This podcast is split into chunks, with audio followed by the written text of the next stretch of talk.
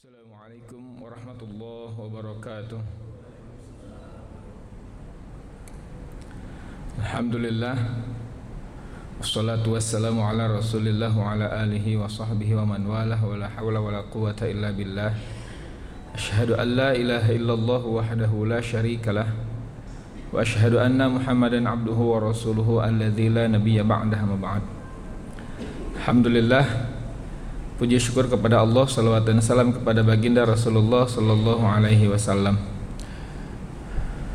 Di kesempatan siang hari ini Allah masih mempertemukan kita Setelah melaksanakan tugas utama kita yakni beribadah. Dan kita sudah melaksanakan ibadah sholat zuhur secara berjamaah.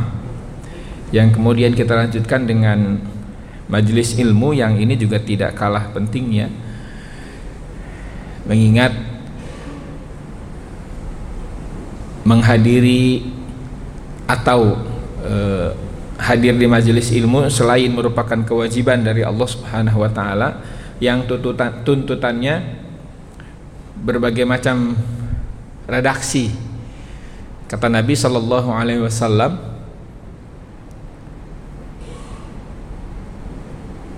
mencari ilmu itu uh, talabul ilmi fardhatun ala kulli muslimin wa muslimat. Meskipun ini oleh beberapa ulama didoifkan menuntut ilmu itu atau mencari ilmu itu diwajibkan. Wajib hukumnya bagi setiap muslim dan muslimat. Ada juga hadis yang masyhur mencari ilmu uh, utlubul ilma minal lahdi minal mahdi ilal lahdi. Tuntutlah ilmu carilah ilmu dari mulai buayan sampai yang lahat Ya sebelum masuk liang lahat kita masih punya kewajiban untuk belajar. Termasuk belajar mengucapkan kalimat tahlil. La ilaha illallah. Itu tidak bisa dipelajari dari jauh-jauh hari. Belajarnya saat itu.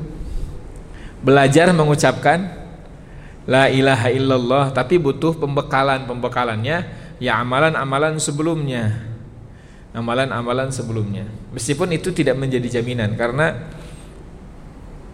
ini salah satu keajaiban juga ya. Ketika mengucapkan kalimat la ilaha illallah atau Allah saja, ini uniknya, Pak. Ketika kita mengucapkan kalimat la ilaha illallah atau kalimat Allah saja, kan kondisi kita ini sedang dalam kondisi yang tidak memungkinkan untuk bergerak seluruh tubuh, Pak bahkan bibir sekalipun. Bibir kelu gitu. Bibir kaku.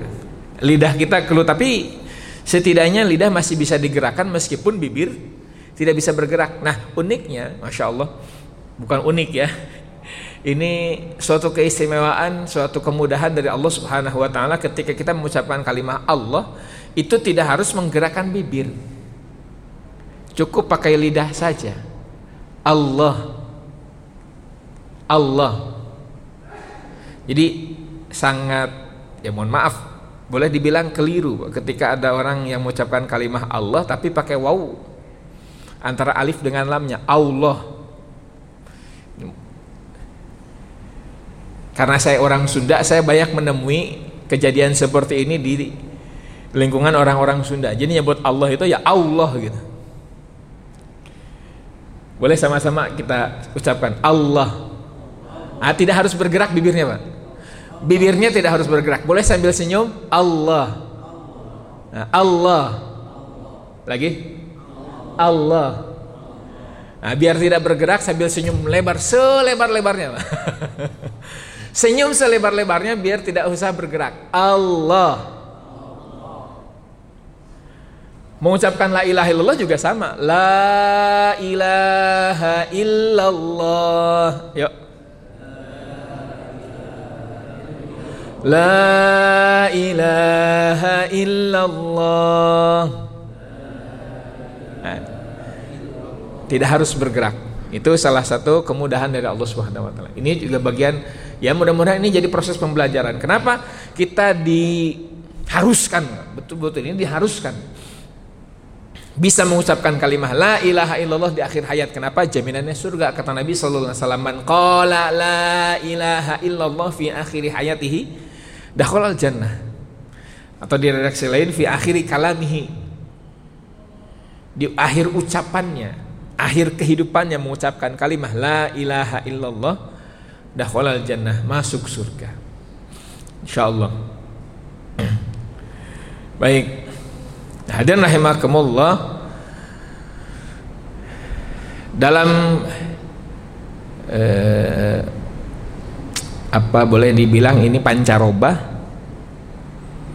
Saya dapat laporan dari eh, beberapa dokter yang tugas di rumah sakit katanya petugas rumah sakit kewalahan. Ada yang menyebutkan ini virus yang lain selain COVID-19 ada yang menyebutkan demikian.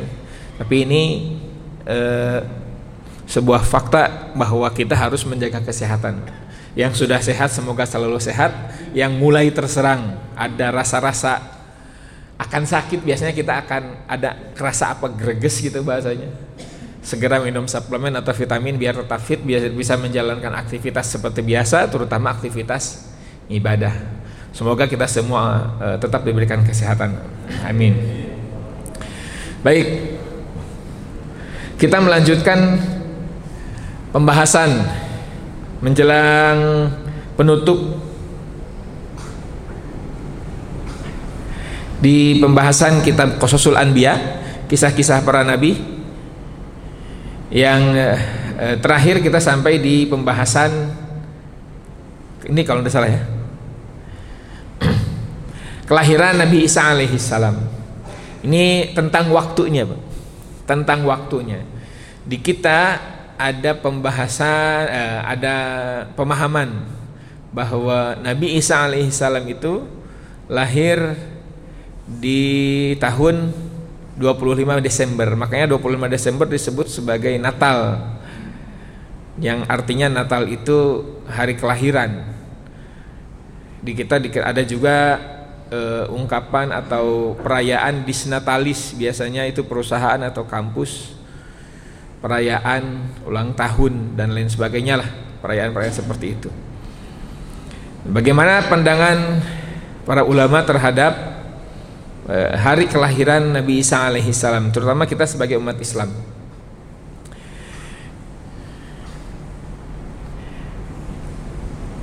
Tentang lahirnya Nabi Isa alaihi salam.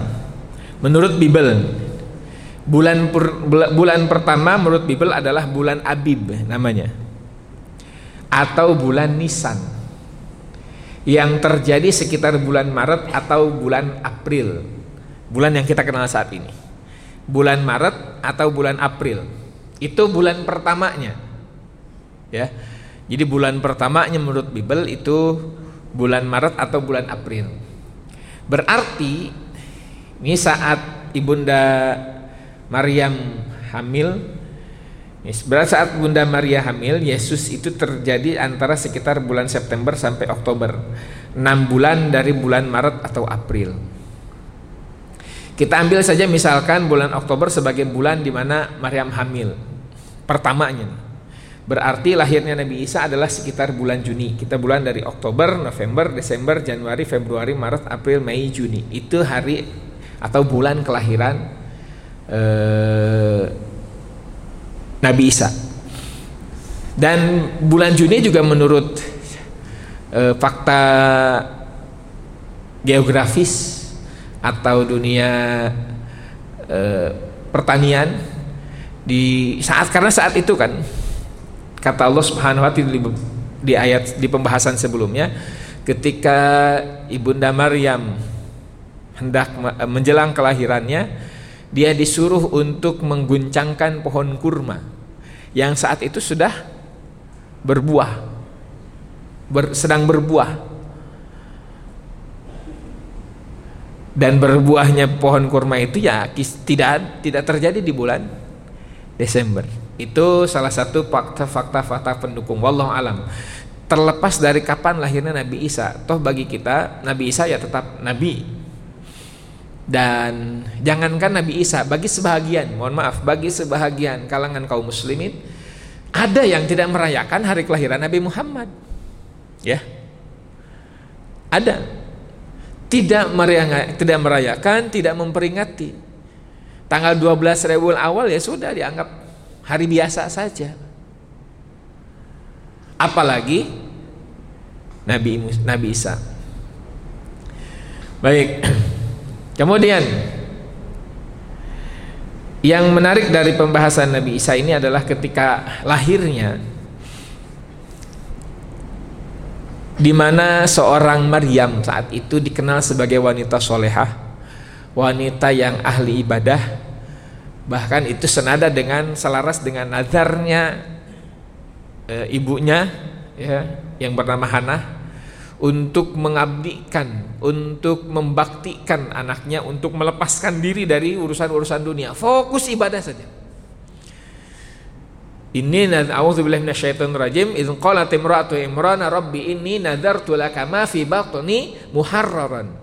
Di Ali Imran ayat 35 muharraran bahasanya.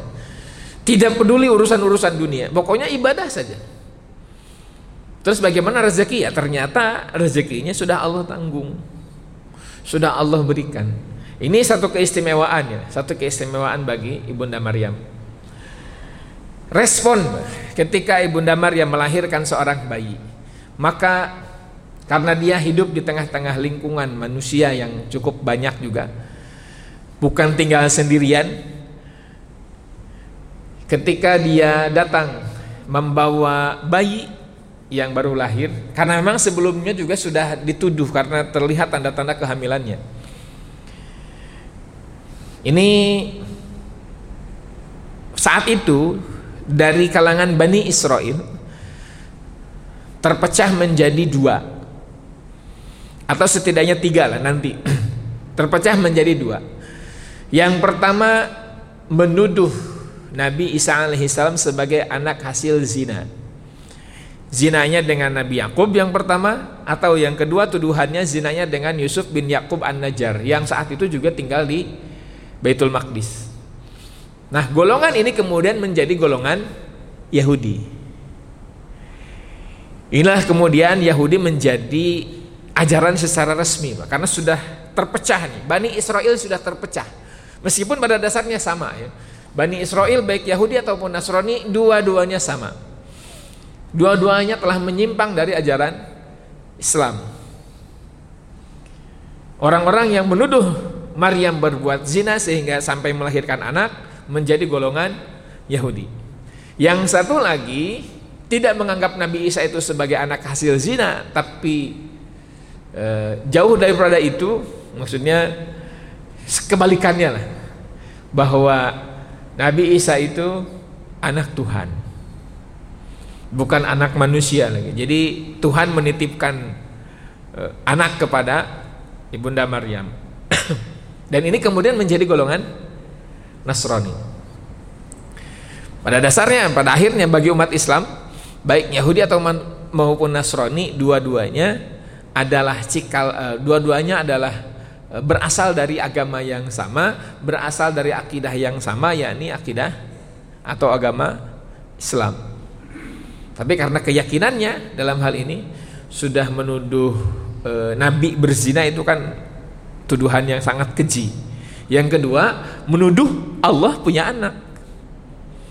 Padahal Allah itu maha esalam yalid walam yulad. Tidak e, melahirkan dan juga tidak dilahirkan. Baik, kemudian hadir rahimakumullah. Ini di surah Maryam ayat 27 sampai 28. Fa'atat bihi qaumaha tahmilu قالوا يا مريم لقد جئت شيئا فريا يا أخت هارون ما كان أبوك امرأ سوء وكانت أمك بغيا Ini tuduhan dari Bani Israel kepada Maryam ketika Maryam membawa anaknya datang kepada kaumnya Qalu mereka berkata, "Ya Maryamu, wahai Maryam, laqad ji'ti syai'an fariya." Sungguh kamu telah datang dengan melakukan sesuatu yang munkar. Nah, kemudian eh, ada ungkapan ya ukhta Harun di pembahasan eh, Nabi Musa dan Nabi Harun ya. Kenapa ini ada ungkapan ya ukhta Harun? Wahai saudara perempuan Harun. Dalam tafsir ada beberapa penjelasan. Salah satunya nih yang pernah dibahas yang dibahas, yang pernah dibahas sebelumnya. Wahai saudara perempuan Harun. Yang dimaksud saudara perempuan Harun ini saya lebih cenderung mengambil pendapat yang kenapa memakai ungkapan ukhta Harun? Karena dalam ruang lingkup kehidupan Bani Israel, seorang yang bernama Harun itu adalah seorang yang dikonotasikan sebagai orang yang baik. Jadi kalau ada orang yang namanya Harun atau ada orang tua yang memberikan uh, anak namanya Harun, ya cita-cita supaya anak ini menjadi anak yang baik. Kalaupun pada akhirnya anaknya tidak menjadi baik, tapi Harun tetap menjadi ciri khas bahwa dia adalah seorang yang memiliki perangai baik. Dan saat itu nama Harun itu ribuan. Waktu Nabi Harun meninggal, yang menghadiri pemakaman Nabi Harun ada 4000 orang bernama Harun. gitu. Nah, kalau di kita yang paling familiar apa? Yang pasaran Agus ya. Sampai ada paguyuban Agus se-Indonesia. Kalau di kita yang yang mengkategorikan atau orang tua yang berdoa eh, supaya anaknya menjadi baik dan akhirnya memberikan anak e, memberikan nama kepada anaknya nama Muhammad biasanya. Ya, nama Muhammad. Kalau di Sunda Asep. Ada paguyuban Asep juga. Oh, banyak paguyuban paguyuban nama yang yang apa e, familiar yang terkenal gitu. Tapi paguyuban nama internasional belum ada kayaknya ya.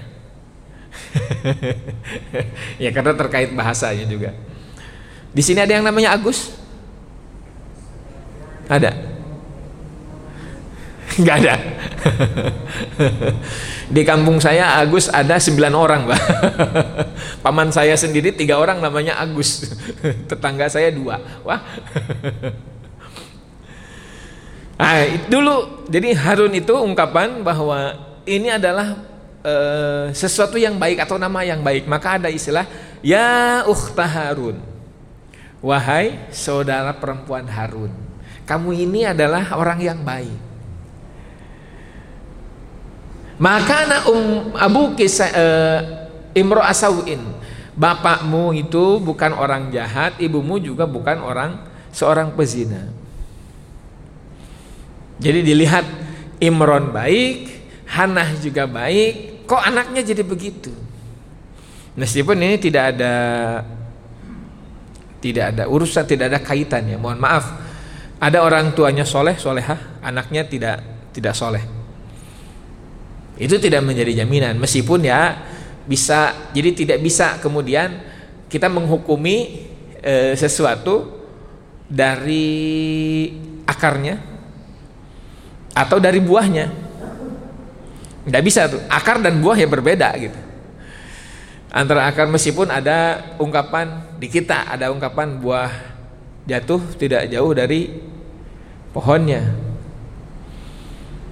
Kalau melihat anak yang tidak baik ternyata pasti lihat orang tuanya tidak baik. Baru ada ungkapan itu. Tapi kan banyak juga anak yang tidak baik orang tuanya baik gitu. Jadi tidak bisa di e, samaratakan tidak bisa digeneralisir tapi ini adalah kekecewaan dari Bani Israel saat itu melihat yang ternyata yang melihat Maryam yang ternyata membawa bayi. nah, kemudian ini kaumnya saja mengakui bahwa Imron itu atau keluarga Imron itu adalah keluarga yang terhormat. Makanya kata Allah Subhanahu wa taala, "Innallaha astafa Adam wa Nuha wa ala Ibrahim wa ala Imran 'alal alamin." Allah memilih Adam, Nuh, kemudian keluarga Ibrahim dan keluarga Imron. Padahal Imron ini bukan bukan nabi, bukan rasul. Tapi oleh kaumnya sendiri dipandang sebagai keluarga yang baik ya. makanya sangat pantas sangat wajar kalau kemudian menjadi nama surat Ali Imran ada beberapa nama yang bukan nabi bukan rasul tapi jadi eh, nama surat. Salah satunya ya Imron bahkan sebutkan keluarganya. Kemudian ada juga Yusuf eh Yusuf. Siapa Lukman ya. Baik, hadirin rahimakumullah. Ketika tuduhan-tuduhan itu datang, maka ini contoh, Pak, contoh. Yang paling berhak untuk membuat klarifikasi ketika datang kepada kita. Ada tuduhan kepada kita. Yang paling pas untuk membuat klarifikasi bukan kita. Tapi pihak ketiga, pihak yang lain. Nah, dalam hal ini kalau bisa sih yang tidak ada yang tidak ada hubungannya, tapi dalam hal ini Nabi Isa memang ada hubungan dengan ibunda Maryam. Akan tetapi apa yang dijak yang eh, apa sanggahan yang dilakukan oleh Nabi Isa ini di luar nalar. Ya, di luar nalar. Kenapa? Karena Nabi Isanya masih bayi. Apa? Waktu masih dalam buayan yang normalnya seharusnya tidak atau belum bisa bicara. Tapi dia berbicara. Maka Maryam berisyarat tuduhan-tuduhan datang Maryam. Jangan bicara sama saya. Jangan tanyakan kepada saya kenapa saya bisa begini. Tanyakan saja sama anak ini. Wah saat itu kalau didramatisir juga Pak kalau di apa kalau digambarkan difilmkan malah makin menjadi-jadi. Tidak hanya menuduh Maryam sebagai pezina tapi menuduh Maryam sebagai orang gila. Mana mungkin gitu. Kami bisa menanyakan kepada bayi yang baru lahir. Maka eh, nah ini Kak. Bagaimana kami akan berbicara dengan anak kecil yang masih di dalam ayunan? Di ayat 30-nya qala ini Abdullah. Ini Abdullah.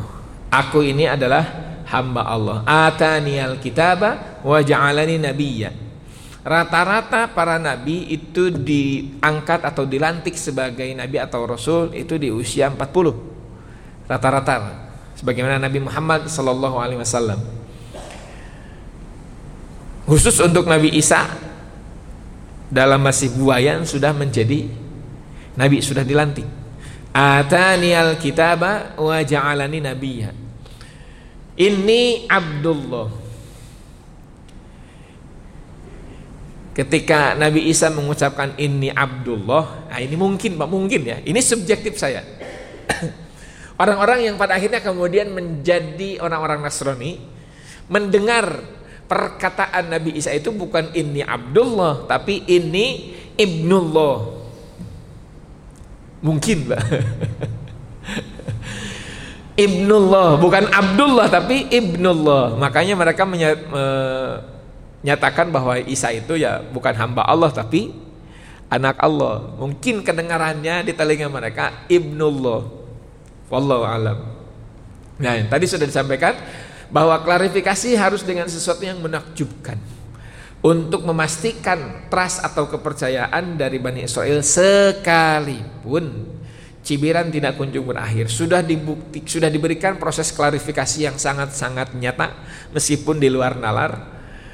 Tapi ya bagi kalangan Bani Israel sebagian besar karena mereka pada dasarnya punya watak yang seperti itulah sudah dibahas di pertemuan-pertemuan sebelumnya berbagai sifat-sifat negatif ada di Bani Israel Ya akhirnya demikian jadinya. Kemudian, nah ini, bagi seorang muslim, Nabi Isa adalah seorang nabi, seorang manusia biasa, memuliakan tanpa berlebihan, proporsional tanpa merendahkan juga. Karena bagaimanapun Nabi Isa ya nabi. Yang pada akhirnya dia akan turun pada hari pada hari akhir ya. Dan beliau menyatakan bahwa dirinya sebagai umat Nabi Shallallahu alaihi wasallam. Nabi Isa menyatakan bahwa dirinya adalah umat Muhammad. Nabi Isa menyatakan bahwa dirinya adalah umat Muhammad. Nanti kalau ada pembahasannya. Ketika Nabi Isa turun, uh, ketika sholat subuh kaum muslimin melaksanakan sholat subuh. Baik, sekilas ya, kisah Nabi Isa dan ajarannya. Nabi Isa diciptakan sebagaimana Nabi Adam. Inna mathala Isa indallahi kamathali Adam khalaqtahu min turabin thumma qala lahu kun fayakun. Sungguhnya perumpamaan permisalan Isa dengan Adam itu sama. Diciptakan dari tanah, katakan oleh Allah jadi maka jadi. Tidak ada hal yang aneh bagi kekuasaan Allah, tidak ada hal yang mustahil. Sama seperti kita atau alam semesta yang tadinya tidak ada, untuk kemudian menjadi ada ya mudah gitu. Baik Anda maupun Isa keduanya adalah ciptaan Allah ya dengan iradah dan e, kudrohnya dengan kudroh dan iradah atau hal-hal yang lainnya dan sifat-sifat yang melekat pada dirinya. Kemudian diberikan nama Al-Masih ya kenapa diberikan nama Al-Masih? Pertama arti makna Al-Masih. Banyak pengembaraan. Itu mana yang pertama. Yang kedua telapak kakinya rata tanpa lekukan. Telapak kaki boleh dicek telapak kakinya masing-masing. Itu rata Pak. nggak ada lekukan gitu. Itu eh, kanan katanya begitu. Tapi kalau sekarang ada yang telapak kakinya rata bukan berarti titisan Nabi Isa. biasanya, biasanya ini biasanya berdasarkan riset yang sederhana, Pak. Orang yang tanpa lakukan biasanya waktu kecilnya jarang jarang jarang telanjang kaki.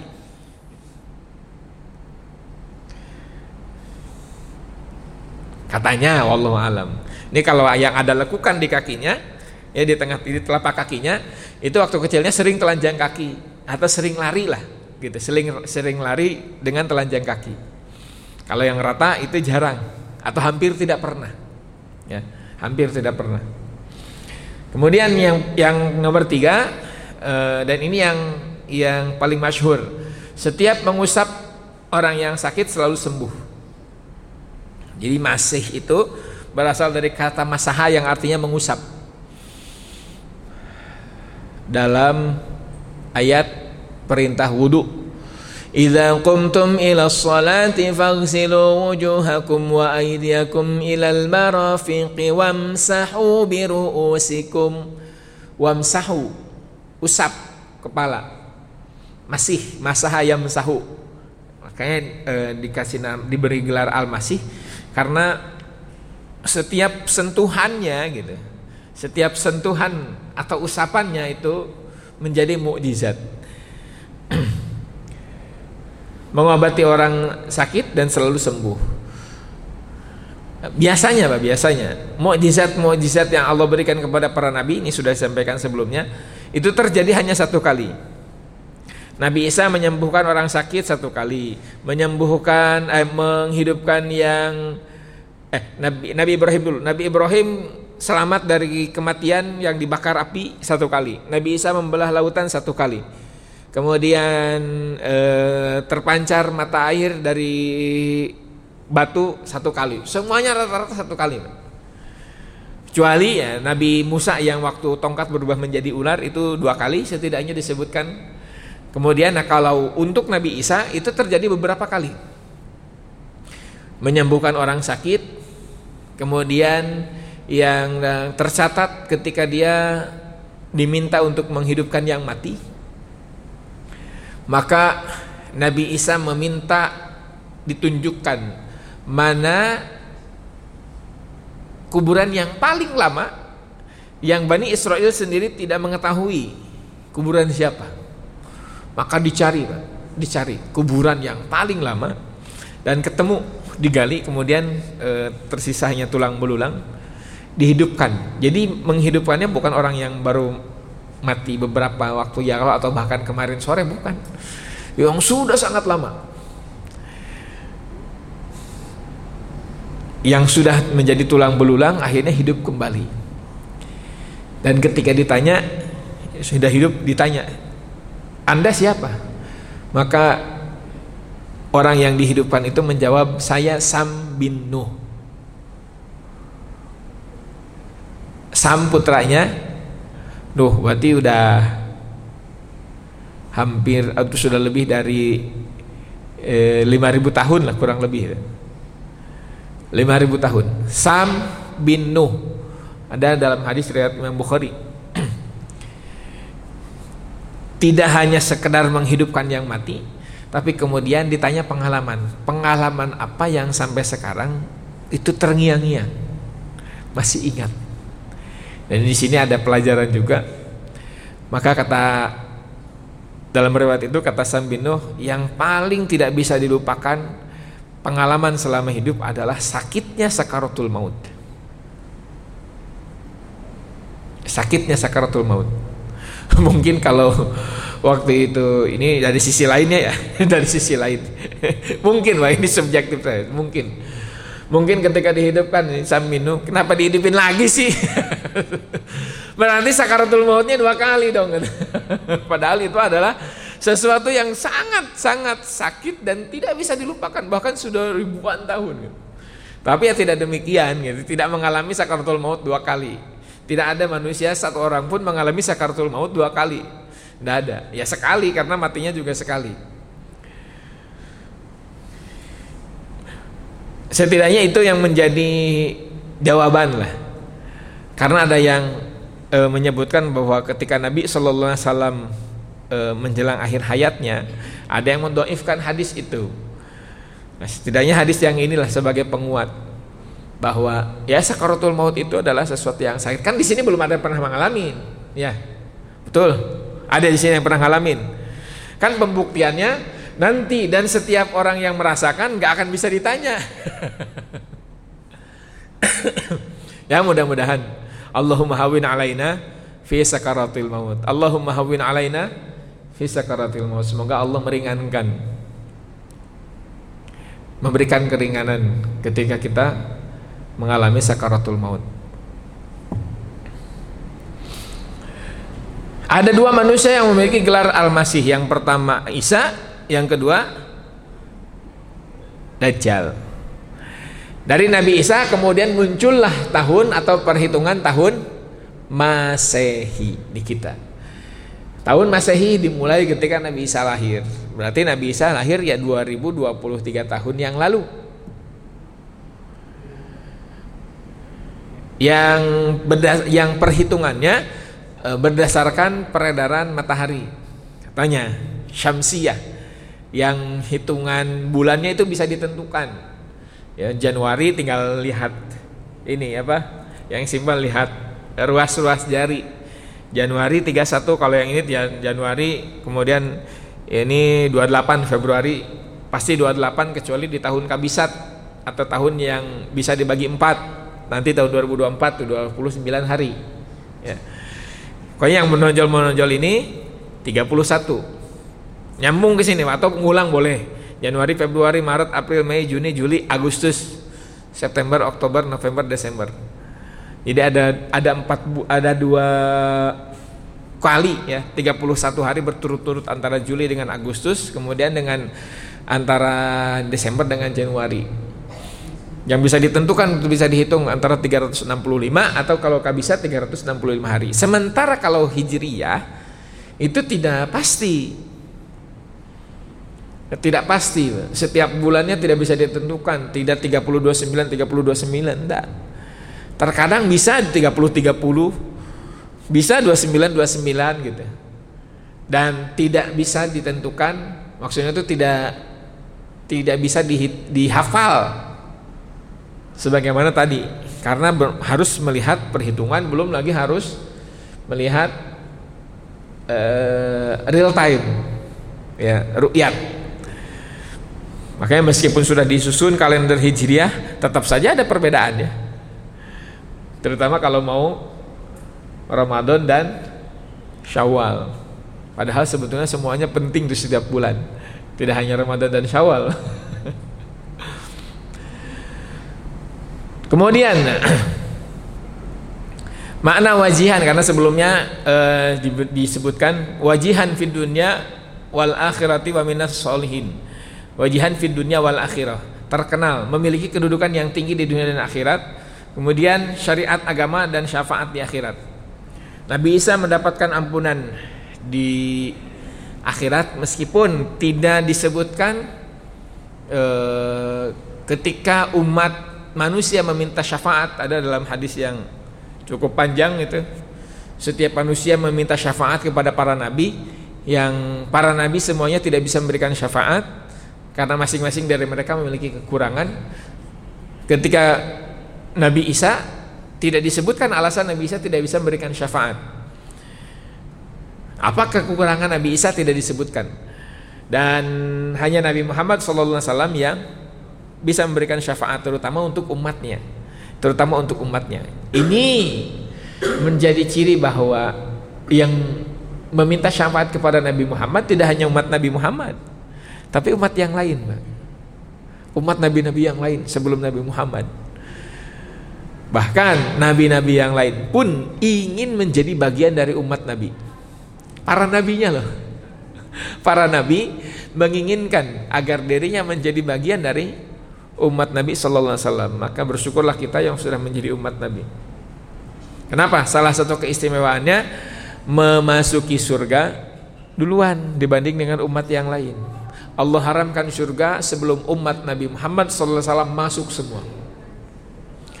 Kalau umat Nabi Muhammad sudah masuk semua, baru umat-umat Nabi yang lain, termasuk nabinya. Kemudian Nabi Isa seorang hamba. In huwa illa abdun an amna alaihi wa ja'alnahu mathalan li bani Israel. Nabi Isa hanya seorang hamba. Kemudian innal mal masihu Isa bin Maryam Rasulullah. Nabi Isa itu ya Rasulullah. Kalau tadi ada pembahasan antara Nabi Isa dengan ada dua orang yang memiliki gelar Al-Masih, Nabi Isa dan Dajjal. Dajjal juga nanti sama, Pak. Ya, kemampuannya sama dengan Nabi Isa. Jadi sentuhannya, usapannya dan lain-lainnya lah. Itu luar biasa. Dan kita diharuskan berlindung dari fitnah dajjal karena sekarang titisan-titisannya sudah mulai banyak, Pak. Titisan-titisan dajjal ini sudah mulai banyak. Apa cirinya? Orang tergila-gila kepada manusia. Idola dalam hal ini. Ketika melihat artis Wah, luar biasa. Kayak dia punya jasa apa gitu. Padahal sama orang tuanya sendiri yang jelas-jelas punya jasa, enggak begitu. Berkat dia aku merasa hidup. Lah. Orang tua ngapain gitu. Nah, kemudian eh, ketemu misalkan sosok Eh, pemimpin. Wah kayak gimana gitu? Biasa saja lah. Manusia namanya manusia. Dan sekarang banyak gitu. Jadi calon-calon pengikut mohon maaf calon-calon pengikut dajjal itu baru melihat seseorang yang bisa nyanyi sudah sebegitu histerisnya baru melihat seseorang yang cuma bisa joget sebegitu histerisnya Termasuk mohon maaf melihat tokoh agama biasa saja lah gitu. Mengidolakan boleh, jangan berlebihan. Khawatir, khawatir. Karena manusia kemampuannya hanya sebatas itu. Nah nanti dajjal kemampuannya lebih daripada itu. Gak kebayang bagaimana histerisnya orang-orang yang yang e, melihat dajjal gitu. Gambarnya tadi lah baru melihat orang yang punya satu kemampuan yang itu tidak ada efeknya sebetulnya bagi orang lain dan biasa saja gitu. Kita pun bisa sebetulnya kalau mau melakukan itu. Sementara kalau kemampuan dajjal kan hanya Allah berikan kepada dia. Mau bagus nyanyi bisa dilatih kan? Mau pinter joget bisa dilatih. Mau pinter apa gitu? Mau pinter ngaji bisa dilatih. Apa pun. Manusia-manusia biasa ya bisa, tapi kalau kemampuan dajjal tidak bisa itu ya uh, Allah ciptakan Dajjal untuk menjadi ujian di hari akhir. Dakwah Nabi Isa itu ya dakwah Islam. Kemudian uh, ini sebagai penutup ketika Nabi Isa dilangkat, diangkat ke langit ya, itu qala Allah ya Isa ini mutawaffika Ketika Allah berfirman, wahai Isa, sungguhnya aku akan mewafatkanmu. Yang dimaksud mutawaffika di sini bukan meninggal. Yang dimaksud wafat di sini bukan meninggal. Tapi sempurna. Memang arti kata wafat itu sempurna, Pak. Bukan meninggal. Kita ada orang yang e, meninggal kemudian dikatakan wafat karena memang sudah sempurna. Sempurna apanya? Sempurna rizkinya. Kita sebut dia wafat. Karena kalau ada orang yang wafat, kalau ada orang yang meninggal, karena jatah rezekinya sudah habis di dunia, maka kita sebutkan wafat, sudah sempurna. Apa? Ya rezekinya, jatah hidup di dunianya. Bukan ya, bukan sempurna tugasnya. Kalau sempurna tugasnya khusus untuk para para nabi. Jelas-jelas mereka menyempurnakan tugas. Kalau kita kan tugas kita ibadah tidak bisa dijamin sempurna atau tidaknya, Pak. Ibadah kita. Yang dimaksud jadi yang dimaksud mutawafika mewafatkanmu itu bukan mematikan, bukan membuat Nabi Isa jadi meninggal gitu, dicabut nyawanya tidak. Tapi memang sempurna sudah sempurna. Kemudian wa mutahhir wa rafi'uka mengangkatmu wa mutahhiruka dan mensucikanmu minal ladzina kafaru dari orang-orang kafir. Wa ma qataluhu yakina. Mereka tidak membunuhnya ya dalam keadaan yakin akan tapi Allah yang mengangkatnya. Kemudian kita percepat. Oh, habis. Gak, gak ini gak masuk. Nah, Nabi Isa diangkat ke langit di usia kurang lebih 33 tahun. Kurang lebih ya. Kisaran itulah. Dan nanti semua umat manusia eh, yang sudah taklif ya, yang sudah dewasa itu akan sama usianya. Yang muda, yang kurang dari yang kurang dari 33 menjadi 33, yang lebih dari itu ya jadi kembali 33. Bapak mohon maaf usia berapa sekarang, Pak? 54. Ada faktor-faktor uh, U enggak yang berefek kepada badan? Ada rasa lelah, capek dan lain-lain ada faktor U-nya ya. Sudah mulai aus onderdilnya. Persendian sudah mulai banyak pergesekan, jadi gampang sakit dan lain-lain lah. Jangankan yang sudah 55 sekarang, ya, yang masih muda. Antum mengalami sakit persendian? Enggak? nah, nanti kembali seger lah gitu kembali seger Pak. Makanya ini menjadi candaan Nabi Sallallahu Alaihi ketika ada seorang nenek yang datang. Bahwa eh, jawab Nabi. Jadi kata nenek itu bertanya saya di mana surganya? Kata Nabi di surga nggak ada nenek-nenek.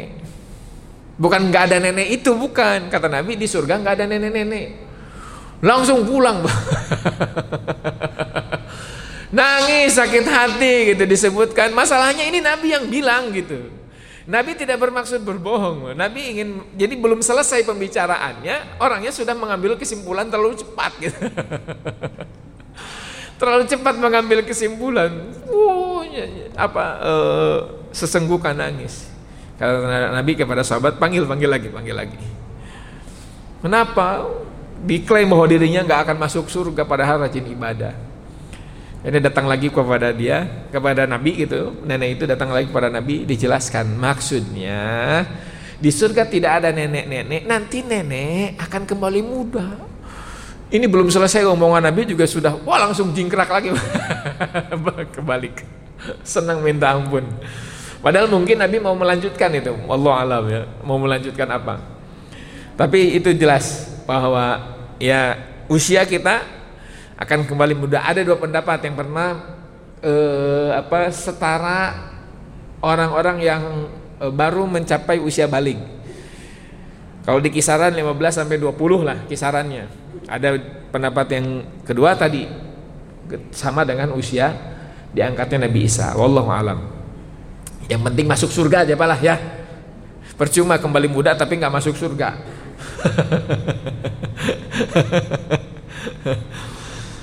Baik, sampai sini ada pertanyaan, Pak? Ya. Cukup ya, penutup Pak terakhir. Surah Al-Maidah ayat 114 atau 116 lah di penghujung surah. Nah, surah Al-Maidah itu akan ada 120.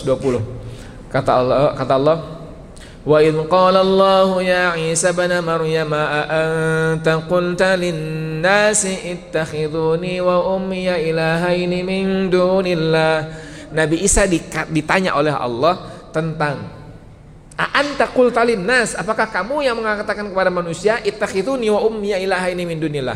Jadikanlah aku dan ibuku dua Tuhan selain Allah.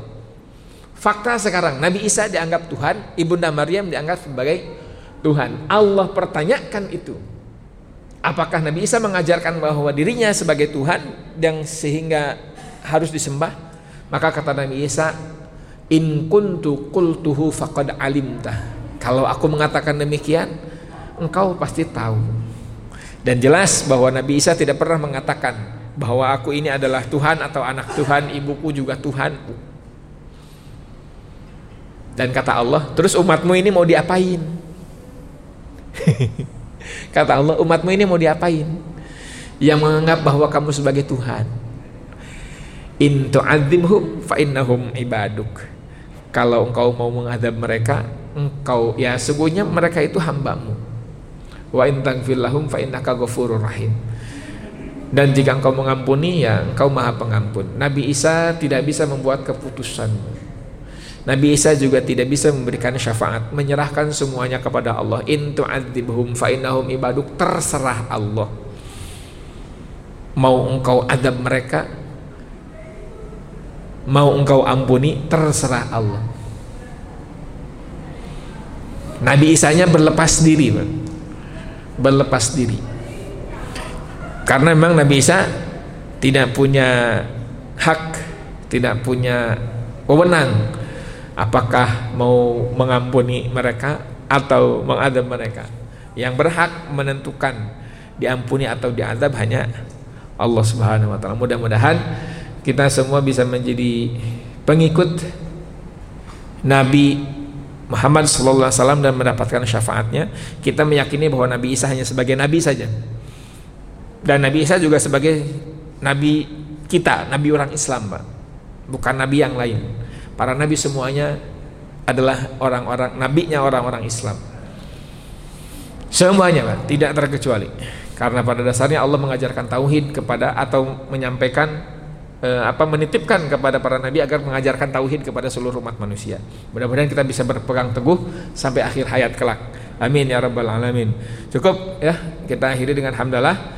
Alhamdulillah alamin subhanakallahumma wa bihamdika asyhadu an la ilaha illa anta astaghfiruka wa atubu ilaik. Ketemu lagi di pertemuan berikutnya insyaallah. Semoga selalu sehat semuanya. Assalamualaikum warahmatullahi wabarakatuh.